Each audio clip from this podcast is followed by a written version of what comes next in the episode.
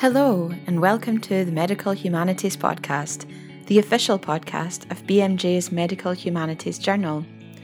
We invite you to listen in and join the conversation, from academic discussions happening in our journal to interviews with filmmakers and artists, and global perspectives on health and medicine from around the world. Stay up to date with public discussions that matter to medicine and to the humanities, because life happens at the intersections. Hello, and welcome back to the Medical Humanities Podcast. I'm Brandy Schillace, and today we're joined by Therese Feiler, a postdoctoral researcher in systemic theology and ethics at the Ludwig Maximilians University in Munich. She is part of the project uh, that's a multidisciplinary consortium working on digitalized and personalized medicine in the field of disease that she's going to actually explain a bit more to us. But the reason I want to talk to her today has to do with an upcoming December special issue that will be part of our 2020 double December issue for those readers of the Medical Humanities Journal. Uh, Therese, what I'm really hoping you might do is give us a bit more information about what it is that you do and where it is that you're coming from, particularly your field, and then what led you to work on this special issue. So, I'm uh, one of these people who you might call a fox rather than a hedgehog.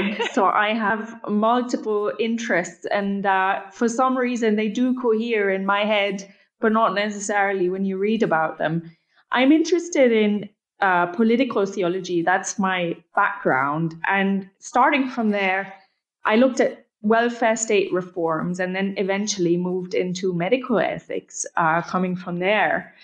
And that very soon and today, of course, uh, connects with uh, questions about technology, questions about um, how do we diagnose people, how do we conceptualize people. So there is a, a, a deep anthropological element to this, which then, of course, connects to the medical, ethical, and political practice. So my focus on personalization um, and digitalization in medicine is kind of uh, embedded in an anthropological and uh, political anthropological background. I think that's fascinating, and I'm I'm actually multidisciplinary as well, though not coming from it in the same direction that you are. And so I I find these connections really interesting, and I think medical humanities is such a rich and fertile place for these kinds of explorations to take place. I'm particularly interested in what you say about digitization and personalization because I feel, especially now in this age of pandemic and we all are on Zoom, eh, eh, there seems no better time than to be asking those kinds of questions. Yes. Um, there are so many ways in which you can approach this, right? So, digitalization, the digital world, can, can just be this sort of thing that lands from outer space. And we're all trying to approach it from our disciplines and we're trying to figure out, well, what is this thing?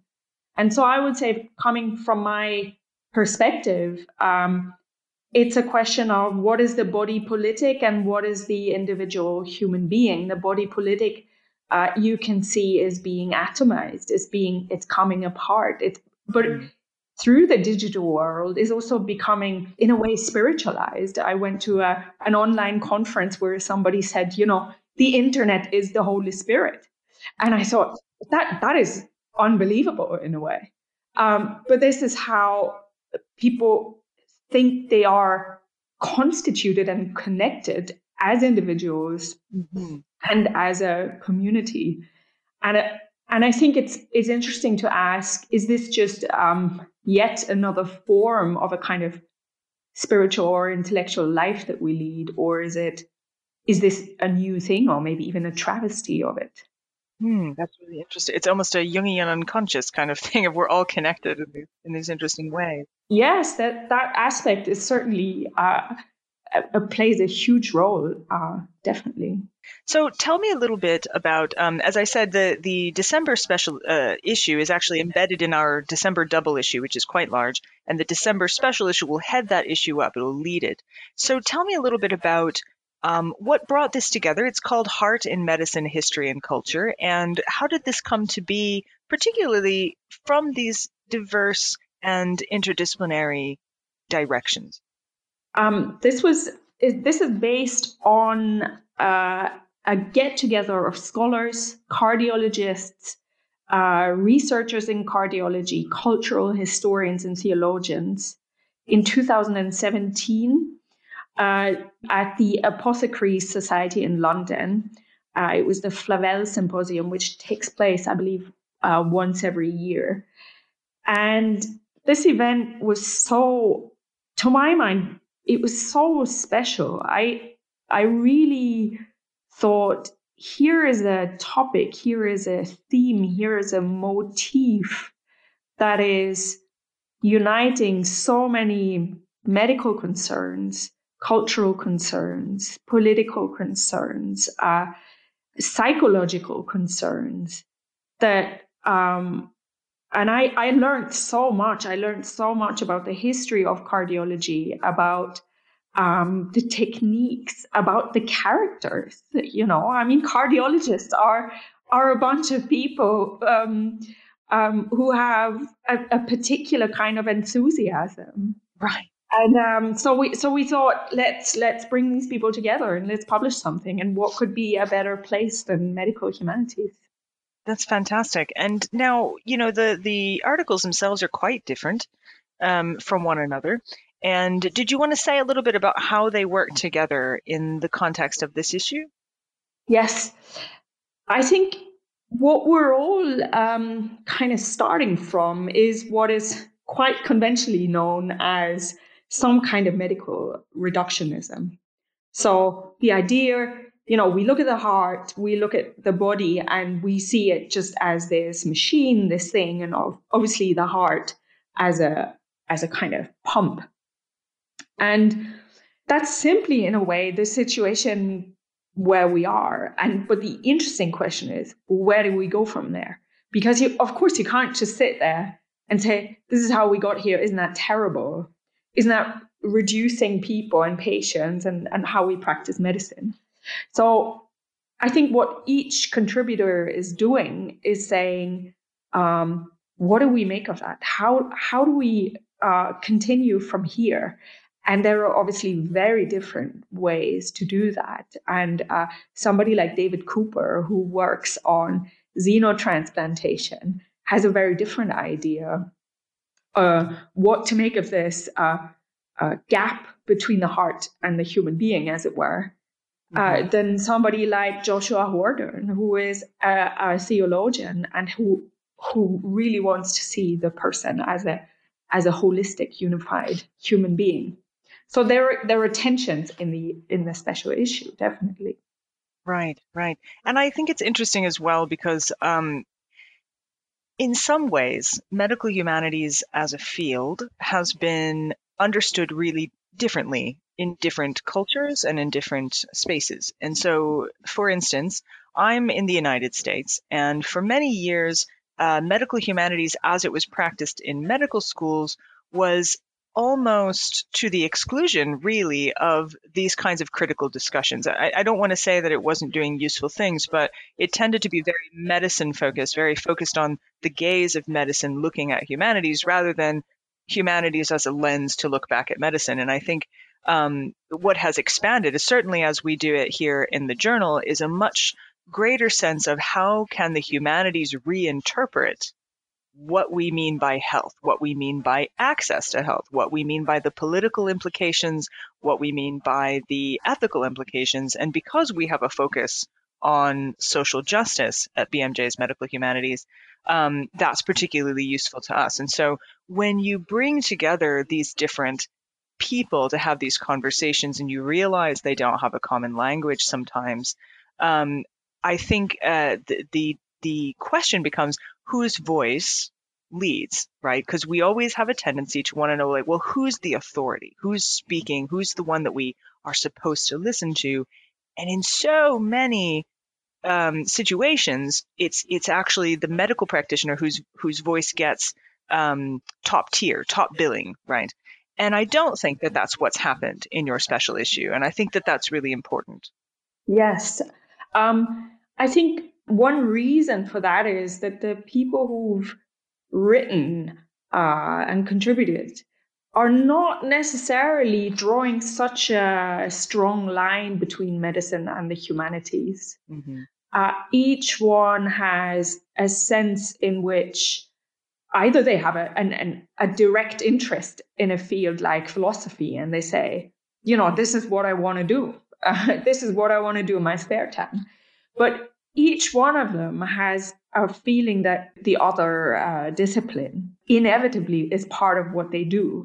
And that medicine in itself uh, has a history, it's got an underlying philosophy, even if that is just very often reduced to methodology and uh, but as soon as you kind of bring that out, it's much easier to find um, a common language, and there's a lot of learning involved as well. And I think also a lot of respect. And I think when there is this mutual respect and interest, then the power question uh, suddenly is subdued almost. Well, and I think um, the other thing too is by mutual respect, it's not just uh, respect.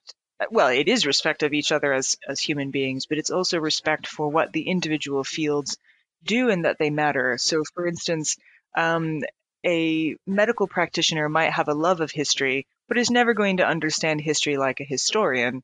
Yes. Any more than a historian might be interested in heart surgery, but isn't going to try and practice one. You know, so I think that um, we know that it's silly when uh, if if a we wouldn't want a historian practicing heart surgery, but sometimes we forget that we shouldn't have heart surgeons uh, trying to practice history as though they are historians. And so yeah. um, I think it's really useful to have these conversations where each participant realizes the value of the other's field of knowledge and doesn't put their own as though somehow it is more valuable because because I think that's really dangerous and um, I, I want to say that our present climate right now might be proving that for us because, you know, you don't just treat a pandemic uh, by throwing a lot of money at medicine. That does that is part of it, right? There's development of vaccines, but it's also who has access to healthcare, whose bodies matter, how do we protect the vulnerable, how do we institute proper you know communication about mask wearing how do we there's this much much broader sense of what kinds of fields are brought to bear um, yes. to understanding yes. the pandemic. And, and that I think should hopefully teach us that these multiple and multidisciplinary perspectives are, in fact, the only way forward for an actual humanistic way of practicing medicine. Yes, I agree. And um, there is um, a sense in which certainly ethics, and I don't mean ethics in a kind of uh, merely analytical or uh, technocratic way. I mean, ethics in a practical way. There's a sense that this is something we really need to talk about. And this is also where I think the different fields come together at kind of a, at the point of a practical wisdom that doesn't just, as you say, chuck uh, money into creating more and more facts. I mean, how many million studies do we have on COVID 19 now? But th- that doesn't tell you what exactly we should do because mm-hmm. that derives from a sense of well who do we want to be? What do we want to be? How do we how should we live? Um, which you can't uh, you know find out through doing many empirical studies. So uh, i think this is definitely a, a field where uh, the medical humanities can also uh, you know, start the conversation about about practical wisdom. In some ways, I sometimes wonder if there's technically any medicine that isn't medical humanities, really, um, because I'm not sure that you can practice it yes. Uh, effectively any other way. Um, now, before we leave, I do want to say again the the special issue is called Heart and Medicine, History and Culture, and in some, uh, it, it's not an accident that you chose the heart for this particular special issue. But I also feel that this treatment isn't exclusionary. It isn't exclusive to the heart. You you easily could have probably focused on all sorts of uh, the brain, for instance, as well. And I wonder, are you thinking about possible ways in which this might this model might be utilized in the future? Well, I mean, I I would question whether you can use the brain in the in the same way. I mean, I, I suppose you're you're asking about the model and how to approach a topic. Do I get you right there? right. You have your theologians and you have uh, you have your surgeons and you have your obviously we it'd be much more difficult to talk about transplantation in the brain. but um, but I mean, in general, though, um, you could you could sort of take any field of medicine and use this treatment. Would you be uh, interested in having symposiums in the future that sort of look at different aspects? I think there is a general um, need, perhaps, for broadening this out into the question of the body as mm-hmm. a as a whole. Uh, so you know, even if you can't exercise uh, topics like, you know, transplantation, as you say, to the brain. Um, and of course, the focus on the brain is a different one, and the uh, philosophy of the brain, you know, neuropsychology, neuroscience, uh, neurophilosophy, these are different um, fields. So I think there is a, as soon as you switch organs, as it were, you you enter a completely different set of disciplines i would almost say which has to do with the way we we understand uh, the, the symbolism and and the history of these organs.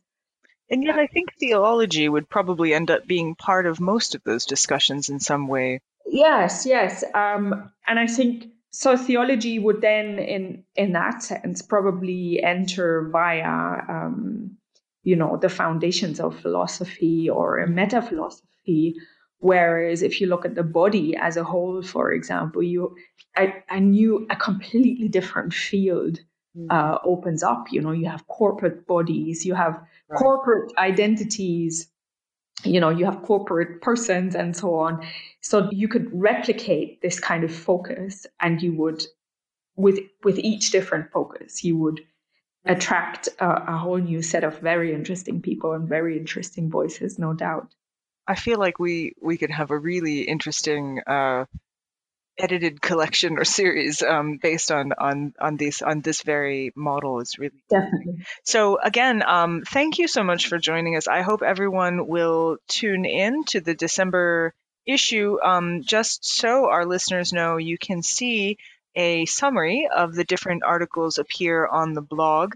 And there will also uh, frequently they are attendant with a short um, audio blurb from the authors as well. And we'll be tweeting those out. It should be launched sometime in mid December, and we look forward to you being part of it. Again, Teresa, thank you so much for being part of us. Thank you so much, Brandy. Thank you for listening to the Medical Humanities Podcast. Stay in touch by reading the journal or our blog online. Just follow the links in the episode description. We're also on Twitter at medhums underscore BMJ or find us on Facebook.